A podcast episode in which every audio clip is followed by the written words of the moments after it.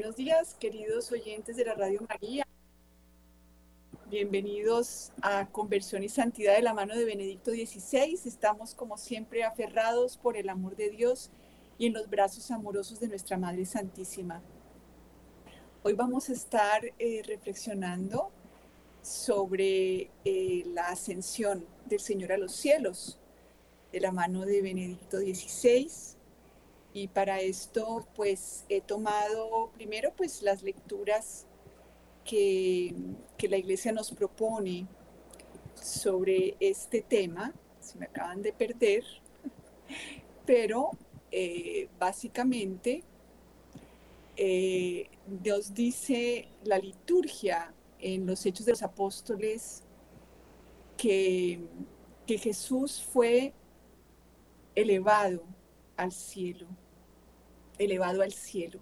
Entonces vamos a ver, y lo vemos también en nuestra, en, el credo, subió al cielo y está sentado a la derecha del Padre.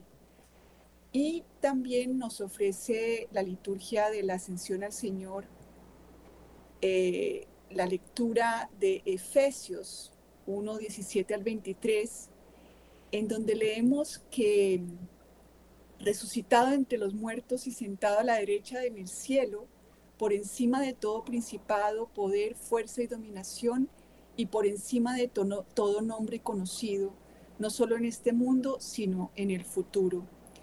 Y nos dice también el Evangelio de San Mateo, que Jesús dice, se me ha dado todo poder en el cielo y en la tierra. Entonces, vamos viendo cómo esta, esta liturgia nos ofrece varios conceptos que con el Papa Benedicto podemos ir em, mirando, ¿no? Primero que todo, ¿qué es el cielo? Nos dice el Papa en la homilía del Día de la Ascensión al Cielo del 24 de mayo del 2009. Nos dice que, que Cristo elevado al cielo y en él el ser humano ha entrado de modo inaudito y nuevo en la intimidad de Dios. Sabemos eh, por el catecismo de la Iglesia Católica y la tradición de la Iglesia que en un principio, antes de la caída, el ser humano estaba en comunión con la vida de Dios. Había este lazo con el que nosotros nos encontrábamos en esa dependencia original y ese lazo se había roto con la encarnación, el descenso de los infiernos, la muerte, la resurrección. Se nos da un nuevo lazo, una nueva intimidad con Dios. No es solamente la que existía antes, sino una nueva porque en Cristo somos elevados al nivel de la naturaleza divina. Entonces en la intimidad de Cristo el hombre encuentra ya para siempre espacio en Dios. El cielo, la palabra cielo, no indica un lugar sobre las estrellas, sino algo mucho más osado y sublime. Indica a Cristo mismo, la persona divina que acoge plenamente y para siempre a la humanidad. Fíjense que a veces pensamos que el cielo es como nuestro destino después de la muerte. Y nos dice la iglesia y el Papa Benedicto que no, que el cielo es Cristo mismo, la persona divina que acoge plenamente y para siempre a la humanidad, a cada uno de nosotros. Aquel en quien Dios y el hombre están inseparablemente unidos para siempre. El estar el hombre en Dios es el cielo. De manera que la iglesia nos regala el cielo constantemente, porque justamente en los sacramentos es donde se actualiza esta unión del hombre en Cristo con Dios a través del Espíritu Santo. Entonces, nosotros nos acercamos al cielo, más aún, entramos en el cielo en la medida en que nos acercamos a Jesús y entramos en comunión con Él. ¿Quieres ir al cielo? Ve a misa. Recibe el bautismo, dale el bautismo a tus hijos para que desde pequeñitos estén ya inmersos en el cielo. Por tanto, la solemnidad de la ascensión nos invita no a estar pensando en que algún día nos vamos a morir y entonces hay que hacer eh, méritos para merecer entrar por allá a un lugar más allá de las estrellas, sino que la solemnidad de la ascensión nos invita a celebrar que en cada momento por la Sagrada Eucaristía estamos invitados a que se realice por la misericordia de Dios y por obra del Espíritu Santo esta comunión profunda con Jesús, muerto y resucitado, invisiblemente presente en la vida de cada uno de nosotros. Y en este Evangelio de San Mateo, él concluye con las palabras, y he aquí que yo estoy con vosotros todos los días hasta el final del mundo. Entonces aquí nos habla el Papa de este carácter histórico del misterio de la resurrección y de la ascensión de Cristo, que nos ayuda a comprender y a reconocer la condición trascendente de la Iglesia la cual no ha nacido ni vive para suplir la ausencia de su Señor como si se hubiera desaparecido, sino que por el contrario encuentra la razón de su ser y de su misión en la presencia permanente, aunque invisible, de Jesús, una presencia que actúa con la fuerza de su espíritu. Entonces, la iglesia, dice el Papa, no desempeña la función de preparar la venida, la vuelta de un Jesús que está ausente, como una escatología con esa venida de Jesús inminente, sino que más bien en el momento en que Jesús asciende a los cielos y lleva a la humanidad con Él, a la unión con el Padre, en ese momento se inicia la escatología, los últimos tiempos. Entonces, desde el día de la ascensión, toda comunidad cristiana avanza en su camino terreno hacia el cumplimiento de las promesas mesiánicas. Entonces, esta solemnidad nos exhorta a fortalecer nuestra fe en la presencia viva, en la presencia real de Jesús en la historia, en nuestra vida cotidiana él está presente y sin Él no somos. Él se ha insertado en la historia, en cada uno de nuestros días. Sin Él no podemos realizar nada eficaz en nuestra vida y en nuestro apostolado. Por otro lado, en el libro eh, de Introducción al Cristianismo, me gusta mucho que, como les decía, pues este libro habla de todo lo que constituye el credo. Y pues obviamente también de subió al cielo y está sentado a la derecha del Padre Dios, de, Dios Padre Todopoderoso. Entonces aquí nos habla el Papa justamente del cielo, pero también de entonces qué significa el infierno, porque el infierno, así como el cielo ya es una dimensión a la que podemos acceder desde acá, Él nos dice que justamente la, el, infierno también es, digamos, una dimensión a la que podemos nosotros acceder cada día también. Entonces nos dice que eh, a diferencia del cielo, que es ese lugar de la unión del hombre con Dios, lo cual significa Cristo, Cristo es nuestro cielo, el infierno Em, es lo contrario, es la zona de la soledad insondable y del amor rechazado, abarcando así esta dimensión del infierno, que es una posibilidad que cada uno de nosotros porta. O sea, esa posibilidad de encerrarnos en nosotros mismos, de vivir solamente para nosotros, es una posibilidad que tenemos cada uno de nosotros en nuestro interior. Entonces, el infierno es la existencia como negación de ese ser para, porque Jesús es una existencia para nosotros, pero el egoísmo y el pecado nos lleva a ser para mí, ¿no? Y esto no es un lugar geográfico concreto, sino una dimensión de la naturaleza presente todo el tiempo. Toda existencia roza con esta posibilidad de encerrarnos en nuestro yo. Incluso aquí dice el Papa más atrás que ser cristiano es pasar de ser para mí mismo, mi propio perfeccionamiento, y yo tratando de ser buena por mí misma, con mis propias capacidades, tratando de ganar esos supuestos méritos para irme al cielo por allá algún día, eh, significa pasar de ser para mí mismo a ser para los demás. Dejar de girar en torno a uno mismo.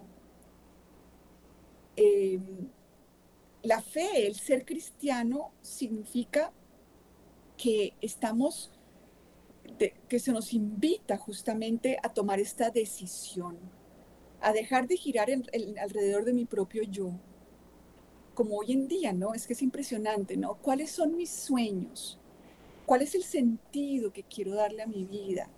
El hombre en busca de sentido y yo encontrando mi sentido, mi misión, cuando en realidad es el sentido el que está en búsqueda de mí, es Dios el que me busca para que deje de girar en torno a mí y a mis propios sueños. Cada uno de nosotros es un sueño de Dios. Entonces, dejar de girar en torno a mí misma, a mis ideas de cómo debo ser, de eh, mi propio perfeccionamiento y unirse a la existencia de Jesucristo, consagrado al todo. Por eso la iglesia es eminentemente sacramental. Es en la Eucaristía en donde pedimos este milagro. Jesús, atráeme hacia ti. Libérame de esta claustrofobia, de estar siempre encerrada en mis formas de responder aprendidas, en este automatismo que nos gobierna. Por eso el Papa nos habla justamente de este triunfo de Cristo en donde él todo obligó a las potencias a arrodillarse ante él.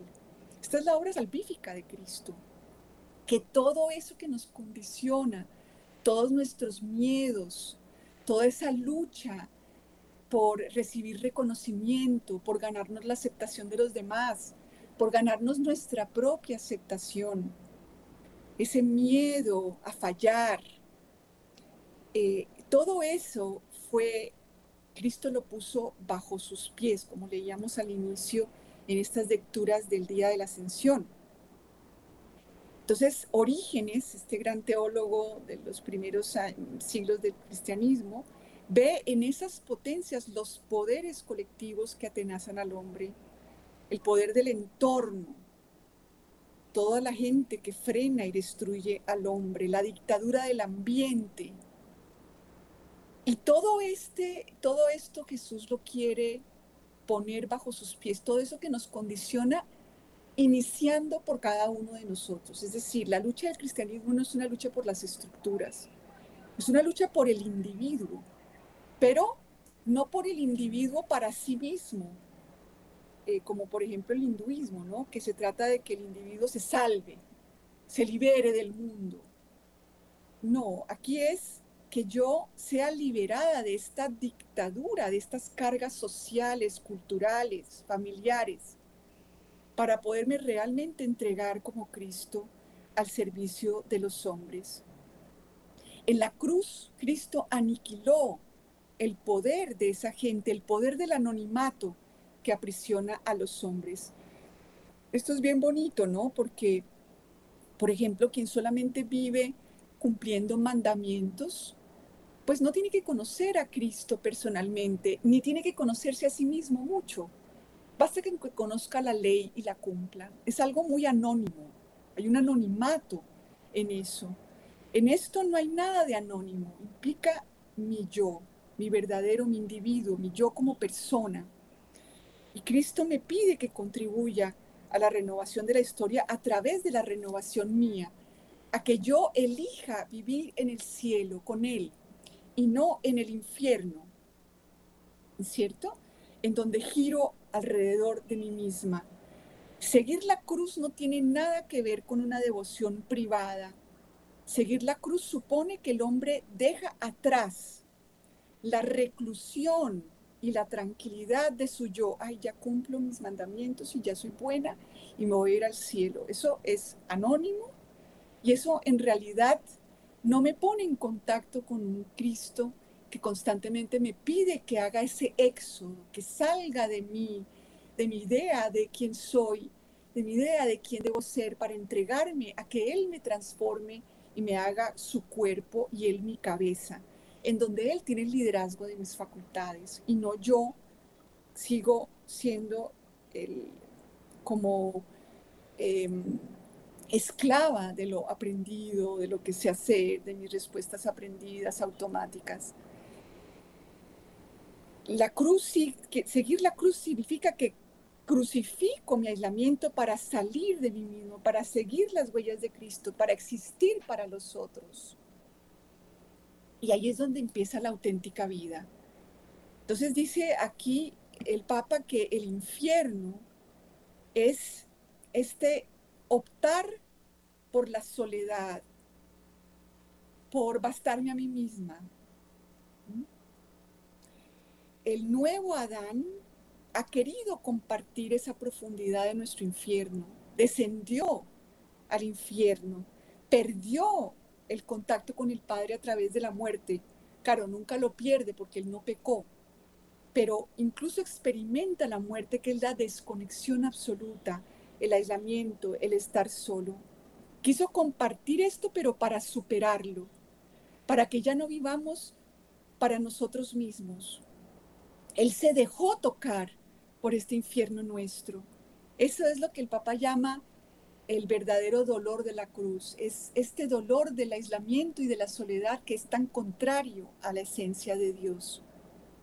Entonces, en la ascensión de Cristo, se apunta hacia este otro polo de la existencia humana como oposición del aislamiento radical, del amor rechazado, se nos posibilita contactar también con los demás hombres.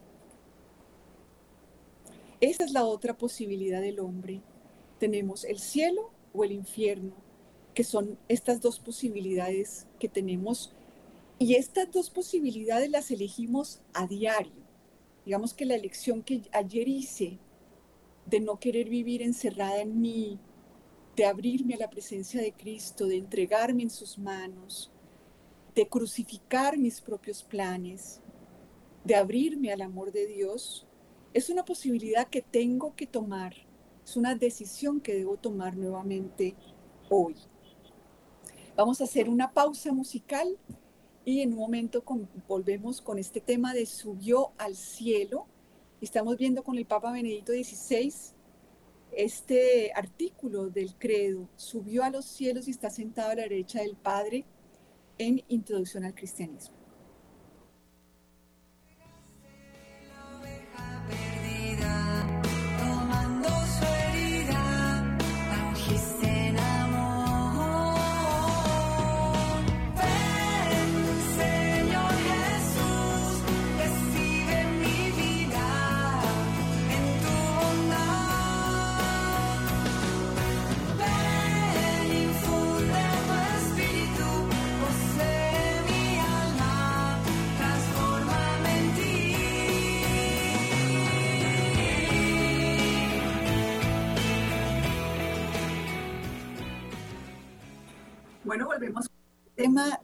Subió al cielo. Estoy tomando Introducción al Cristianismo de Joseph Ratzinger. Y estamos viendo que em, esto de subió a los cielos no quiere decir que Dios se metió por allá en una dimensión oculta que nos espera solamente después de muertos, sino que con la sesión de Cristo, Dios Jesús elevó a todos nosotros a la comunión con el Padre, lo cual se actualiza y se realiza por misericordia de Dios a través de los sacramentos. Entonces decíamos que el cielo y el infierno son dimensiones de la existencia humana eh, que, que decidimos cada día, posibilidades humanas, pero de carácter muy distinto, de manera totalmente diferente. La profundidad del infierno, que es ese aislamiento y encerramiento del ser humano en sí mismo, es algo que depende solo y exclusivamente del hombre. Es decir, Dios no creó la separación de él, no creó el aislamiento ni la soledad. Esa fue justamente una consecuencia de la caída, de esta ruptura inicial del lazo de Adán y Eva con su creador. El infierno consiste formalmente en que el hombre no quiere recibir nada. Es decir, no quiere depender de Dios. Quiere, como vemos en la Biblia, eh, momentos en donde hay una referencia a esta tendencia del ser humano a, creer que los méritos son suyos, a creer que, esto, que el bien es algo que él crea encerrado en sí mismo. Entonces, el hombre que vive en el infierno no quiere recibir nada o no reconoce el don. Por ejemplo, Santa Teresita, que nunca cayó en el pecado mortal, decía que había sido porque Jesús la había perdonado de antemano, previniéndole caer.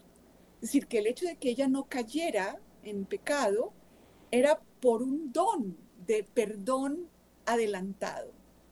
Entonces fíjense que quien vive en el cielo ya desde la tierra, porque el cielo no es un lugar por allá, vuelvo a decir, sino es esta dimensión de unión con Dios, no solamente quiere recibirlo todo, sino que se da cuenta que todo es don, como María, ¿no? Alaba eh, mi alma a Dios por las maravillas que ha hecho en mí. No, no, no dice que es su obra ni se gloría de eso, sino que le da la gloria siempre a Dios. El infierno consiste en que el hombre quiere ser autónomo, tanto en el mal como en el bien. Es la expresión del enclaustramiento en el propio yo, que es como lo que nos lleva la, la psicología moderna, ¿no?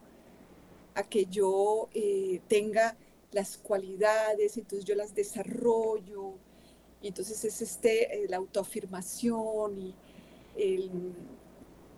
todo este esfuerzo del hombre de volverse a sí mismo un monumento, en donde, pero lo hago de una manera autónoma, a lo mejor con muy buenas intenciones y con muy buenos modelos espirituales, ¿no?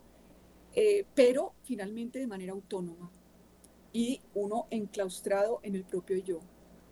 Esta profundidad del infierno, este abismo consiste pues en que el hombre no quiere recibir ni tomar nada no quiero misericordia, quiero premio, no me arriesgo.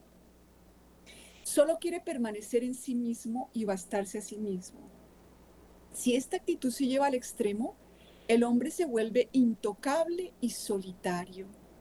Claro, el hombre moderno es esto, ¿no? Es, uno escucha en las canciones, soy poderoso, lo puedo todo, eh, si yo quiero, lo alcanzo, ¿no? Este tipo de ser humano que, quiere ser como Dios, cuando ni siquiera Jesús es autónomo, Dios nos mostró que era algo, Cristo era que era totalmente dependiente del Padre.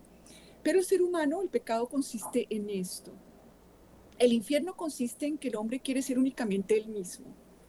O sea, no quiero ser en comunión con Cristo, no quiero recibir de Él hoy las cualidades que Él quiera darme hoy como maná como el maná en el desierto que me daban, le daban a los israelitas hoy, y si querían acumular y guardarse el maná, se podría. Pero nosotros tenemos esa tendencia, ¿no? No a la pobreza, sino a la riqueza. A la riqueza del hombre del Evangelio que quiere como tener llenas todas sus estantes de sus propias capacidades eh, y así solamente sentirse tranquilo, ¿no? Eso es estar uno todo el día recibiendo quién sabe qué Dios me quiera dar. Eso nos pone a temblar, no nos gusta la incertidumbre, porque no creemos en el amor, ¿verdad? El infierno es eso, no creer que Dios es un Dios generoso, que quiere compartirme sus cualidades, que quiere compartirme sus méritos, que quiere compartirme a su padre, a su madre, para que yo pueda ser constantemente niña, despreocupada, tranquila. No, esto no.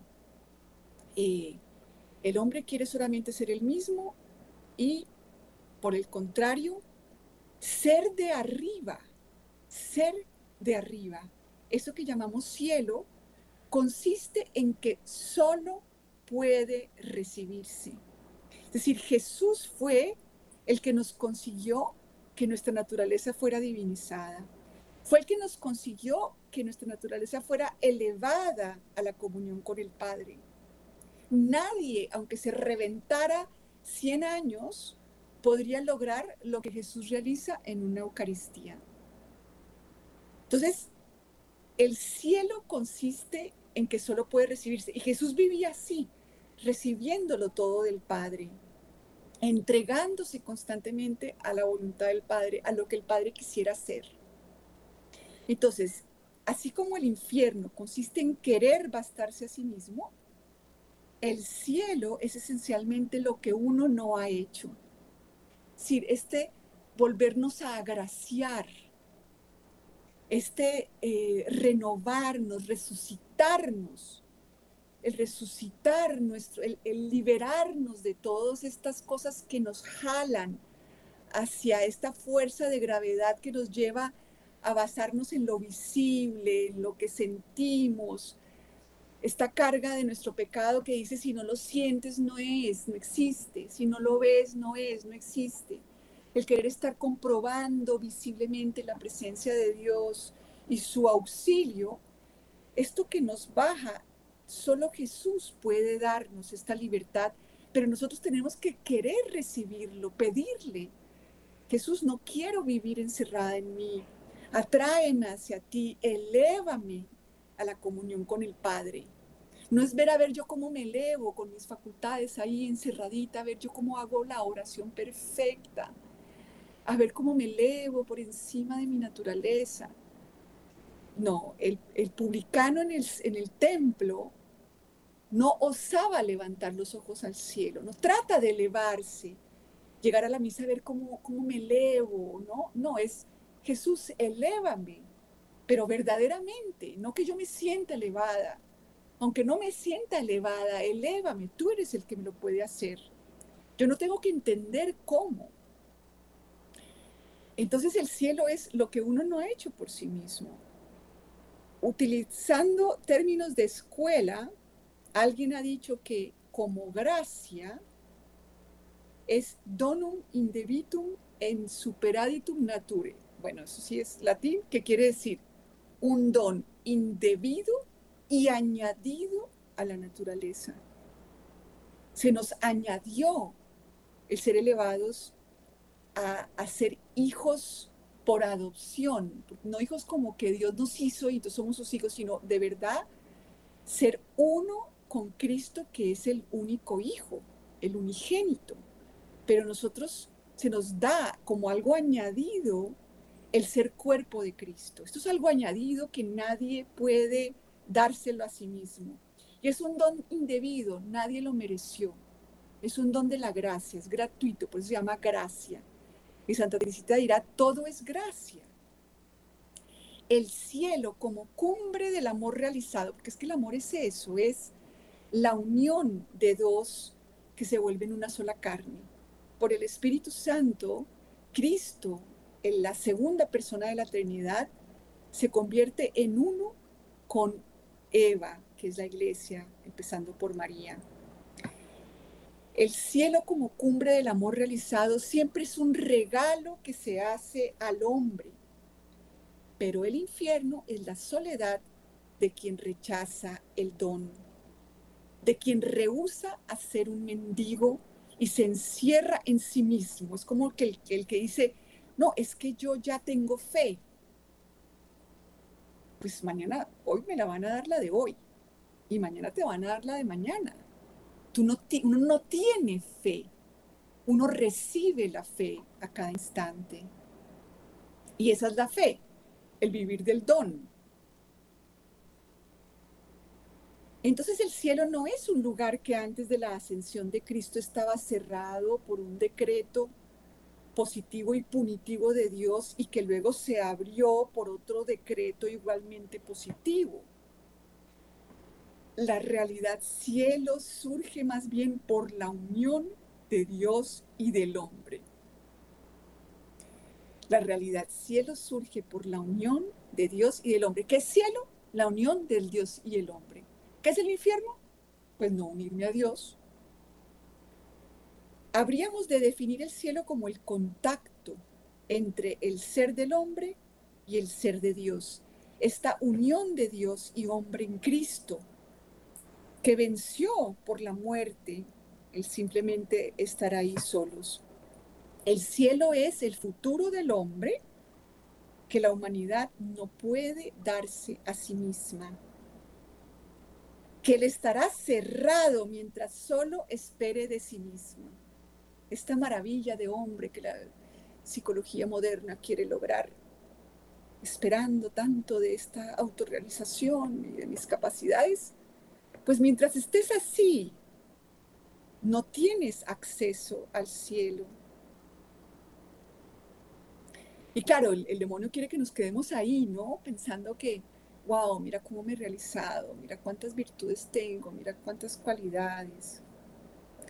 Entonces, eh, estará cerrado mientras la humanidad solo espere de sí misma y se abrió por primera vez y básicamente en el hombre cuyo lugar existencial era Dios y mediante el cual Dios entró en el ser del hombre. ¿Quién es este? Cristo. Por Cristo, Dios entró en el ser hombre, en la naturaleza humana. Entonces, ¿de quién depende el cielo? Del último Adán, de Cristo. Entonces, la resurrección y la ascensión del Señor eran la interacción definitiva del ser del hombre con el ser de Dios, que hace posible que el hombre conserve para siempre su ser. Y es cuando esto acontece que comienza el fin del mundo, la escatología. Cuando se han superado los límites de la muerte y aparece esta nueva dimensión, esta esperanza que todos los días a través de la iglesia tenemos acceso. Y en nuestra vida constantemente tenemos contacto con ese Dios que ha entrado en la historia. Este poder de Jesús se realiza en la historia, en nuestra vida diaria. El cielo está ya unido a la tierra. Entonces, esa cosa de que la eternidad es por allá nos espera, haría como, parecería como si Dios fuera prisionero de un plan eterno concebido antes de todos los tiempos y como que eso no se mezclara con nuestra vida temporal. Pero no, todo está ya unido, el cielo y la tierra. Incluso el Papa nos habla de que la misa, la Santa Misa, es una liturgia cósmica en donde están presentes todos los santos, todos los ángeles. Entonces la eternidad no es algo que está antes o después, sino que ahora la eternidad coexiste con el tiempo y tiene relación con él. Bueno, queridos oyentes, los invito a participar en el programa. Como siempre, Wilson, qué pena contigo si me puedes recordar los teléfonos. Prometo para la próxima tenerlos a la mano es eh, 746-0091 en Bogotá y 319-765-0646. Pueden llamarnos, a, eh, perdón, enviar sus mensajes de texto y de voz a ese celular 319-765-0646.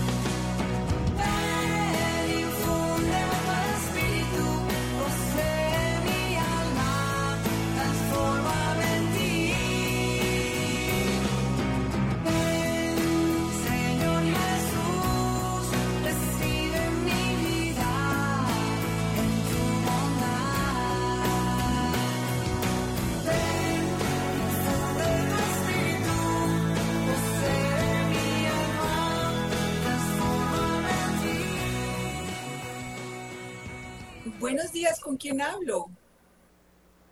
Muy buenos días, Ana María. Habla con Julio César Gómez de Choachí, Dinamarca. Ay, Julio César, bienvenido. Como siempre, muchas gracias por haber estado pendiente durante todo este tiempo con tu presencia, con tu cariño y con tu oración. Eh, felicidades por, por los, los programas que hizo desde la semana pasada, muy conmovido de lo que le ha pasado con su, enfermedad y, en cuanto al tema de la atención, pues como el puente festivo pasado era precisamente la fiesta de, de eso, la atención del Señor, pues ya hay que comentarle mucho la oración a todos los que hoy en día están enfermos. Y mi papá, eh, eso me llamó de la semana pasada mi familia allá en Bogotá, estuvo ya hoy lo están operando de, corazón abierto porque tuvo que cambiar en más válvulas porque estuvo obviamente decaído y después lo hospitalizaron unos ahorita ya 10 días. Y entonces ya esperando a verlo de a ver cómo va en el estado de salud. Y en cuanto al mío pues desde la semana pasada estuve en el en el centro de salud y ahí me dijeron los médicos que hay que cuidarse muy bien porque obviamente estoy al tope de, tener diabetes. Entonces ya estoy siguiendo lo mismo en el pie de la letra de los médicos porque obviamente uno del estado de salud, uno como, como dice por ahí, pero ahora yo voy a encomendar en manos de Dios y que eso todo lo van a salir muy bien y yo le quiero pedir a Ana María mucha oración para mí y también para mi papá que obviamente el día de hoy lo acabaron de operar. Claro, Julio, de verdad que cuídate mucho y que nuestro Señor te, te done su serenidad y su unión con el Padre para que transforme todo esto y, y pueda salir adelante con todo esto de la mano de nuestra Madre Santísima. Te mando un abrazo muy grande y de verdad que muchas bendiciones para ti y para tu papá. Vamos a recibir otro oyente. Buenos días, ¿con quién hablo? Muy buenos días, habla con Clara Inés. Hola Clara Inés, bienvenida. Bueno, yo quisiera compartir respecto a, al tema que se trató hoy y lo yo lo resumo de la siguiente manera eh, con las palabras de San Pablo ya no soy ya no soy yo quien vive en mí, es Cristo quien vive en mí. Yo creo que cada vez que nosotros nos eh, hacemos la voluntad de Dios es vivir en el cielo y cada vez que hacemos nuestra voluntad es como vivir el infierno. Así es, exactamente. Si nos, nos concentramos en nosotros y lo que queremos, y a veces incluso queremos que Dios haga lo que le estamos diciendo, ¿no? Como si supiéramos que, que debe pasar. ¿Cierto, Así es. Sí, porque a pesar de si uno hace la voluntad de Dios, a pesar del sufrimiento o las pruebas que se vengan, uno está, tiene la paz, que es la paz que Dios siempre promete y es esa paz. ¿Y cómo es esto de la voluntad de Dios para usted, Clara ¿Qué es hacer la voluntad pues, de Dios? Para mí, la voluntad de Dios es poner todo lo que yo piense, diga y haga en manos de Él, invocando al, Espíritu Santo. Siempre pidiendo el Espíritu Santo para todo, como eh, para, para todas nuestras decisiones, para, por ejemplo, estoy haciendo algo en la casa, no encuentro algo, yo, Espíritu Santo, ¿dónde dejé tal cosa? y pero dónde está Espíritu Santo muéstrame entonces me lo, eh, ya aparece ay gracias Espíritu Santo esa, esa compañía estar hablando siempre es con nuestro Padre Ay, qué bonito, qué bueno. Cómo me alegro, sí. Estar en conexión constante con ellos. Así es, es estar, como dice también la palabra, busca primero el reino de Dios y todo lo demás vendrá por añadidura.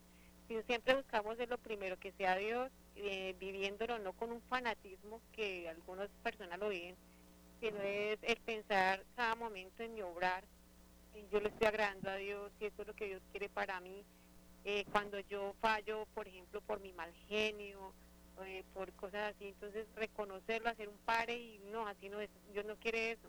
Entonces, no, yo no me voy a dejar. es como esa, como, como ese, como dicen el, el combate espiritual, vivirlo en el día a día, minuto a minuto. Ay, qué bueno. Sí, estamos de la misericordia de Dios para que no nos gobierne eso que hemos aprendido, ¿no? Todo eso que está en nuestro cerebro, en nuestra manera de reaccionar de manera automática. Todo eso Jesús quiere liberarnos de esos condicionamientos y, cada día descubre uno cómo está uno de, esclavo, ¿no? De, de eso, de, de, las propias fobias, de las propias preferencias. Siempre uno está como con sus propias agendas, pero por la misericordia de Dios vamos poco a poco entregándole reinado en nuestra vida a Jesús nuestro Señor. Muchas gracias, Clarines. Vamos a recibir un WhatsApp de voz. Doctora Ana María, buenos días. Doctora, es una pregunta pues eh, de pronto como muy, no sé, muy, muy sencilla y que de pronto uno desconoce. Eh, uno cuando está en las Eucaristías sabe que la misa, la Eucaristía es una acción de gracias. Entonces quisiera que Mm, me explicara, nos explicara cómo esa diferencia Eucaristía y misa o cómo es, uno siempre dice, no es que voy a la Santa Eucaristía o voy a la misa, eso es lo que de pronto uno eh, tiende como a confundir. O me pasa, en mi caso me pasa eso. Muchas gracias doctora, que el Espíritu Santo le continúe iluminando y que nos siga dando a conocer todas estas profundidades que de pronto uno desconoce o no, no lee y que Dios la bendiga y gracias a Dios por existir esta bendita emisora. Bendiciones a todos y al Padre Germán un abrazo. Gracias, buen día. Tan linda, pues sí, la, la Santa Misa es ese banquete que el Padre prepara para donarnos eh, a su Hijo y con Él la comunión con el Padre. En cada Eucaristía o en cada Santa Misa se renueva de manera incruenta, o sea, de manera no visible, se renueva el momento en que Jesús ofrece su vida por cada uno de nosotros. Eso es lo que ocurre en el altar eucarístico y pues la misa tiene tanto el banquete eucarístico como el banquete de la palabra. Contiene esos dos banquetes porque a través de la palabra de Dios también Cristo se nos dona. Por eso cuando tocamos una Biblia estamos tocando a Dios mismo. Entonces la, Santa Misa tiene esos dos banquetes y, y esa acción de gracias justamente porque es el cielo en ese sentido, en que Dios nos va a dar algo que es Él mismo. Y nos va, eh, como que dice, nosotros llevamos todo lo que es simplemente humano y eh, Dios lo eleva, eh, nos, nos, dona su naturaleza divina. Es como si sucediera una transfusión de sangre, ¿no? Y nos, sangre de la realeza divina empezar a correr por nuestras venas y a través de esa transformación del pan y del vino en el cuerpo y la sangre de Cristo, pues Dios también transforma absolutamente todo lo nuestro si nosotros queremos. Por eso en la misa, digamos que Dios no es un mago, ¿no?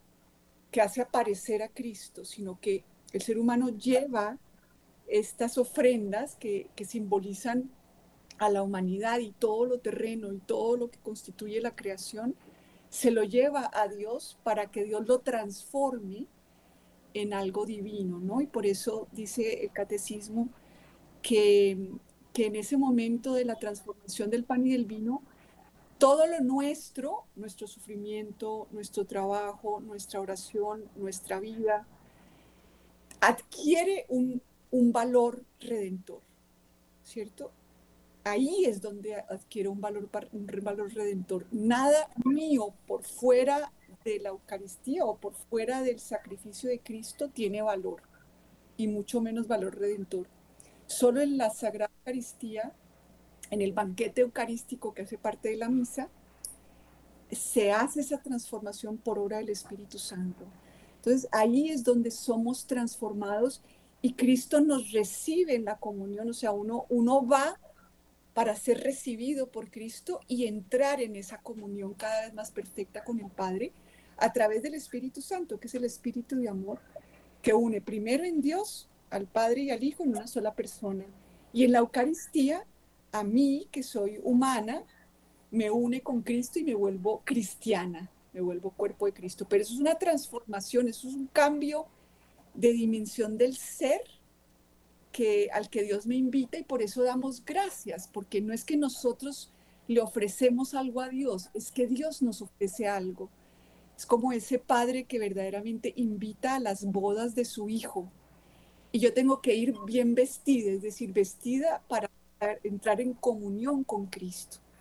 Entonces, eso es la misa, ¿no? La misa no, eh, está compuesta de esos dos banquetes Em, y sobre todo el banquete eucarístico, pues fue inaugurado en el momento de la, de la última cena, en donde Jesús anuncia que a él nadie lo va a matar, sino que él va a entregar su vida para compartir, como decíamos hoy, nuestro infierno, esa separación de Dios que, que, que, se culmina sobre todo en la muerte, que antes del pecado original no existía, ¿no? No existía ni el infierno, que es la separación de Dios, bueno, ya había sido inaugurada por el demonio, el infierno, pero el ser humano entró en esa dimensión de separación de Dios y en la misa dice Jesús, cuando sea levantado de la tierra, atraeré a todos hacia mí. Entonces, en la misa, Él es levantado nuevamente en la cruz y nos atrae de nuevo para ser otra vez uno con Él y con una unidad obviamente mucho mayor que la que existía y la que tenían Adán y Eva, ¿no? Entonces, ese milagro ocurre y yo, la iglesia me dice, por lo menos una vez a la semana, eh, recibe tu verdadero ser, recibe la naturaleza divina. Por lo menos una vez a la semana, recibe el don de Dios y ve a agradecer que te lo da por pura gracia, no porque nadie lo hubiera merecido, sino porque Dios quiso elevarnos a la comunión con Dios y transformar nuestra naturaleza, no solamente naturaleza humana, sino naturaleza divina. Yo los invito a leer el Catecismo de la Iglesia Católica. Ahí está todo esto que estoy diciendo, que es tan, tan maravilloso, ¿no? Esta dimensión mística del cristianismo de la, en la que poco pensamos, ¿no? Y es, esta transformación se realiza solamente a través de los sacramentos, empezando por el bautismo que es el que ya nos coloca y nos transforma en cuerpo de Cristo y nos une también entre nosotros. Por eso es tan, tan contradictorio eh, el, el, odio o el resentimiento con la misa, porque en la Eucaristía justamente Jesús rompe todas estas barreras que nos desunen con Él, con nosotros mismos y con los demás. Bueno, queridos oyentes, se nos acaba el tiempo. Nos encontramos Dios mediante en otra oportunidad. Quedamos como siempre con María.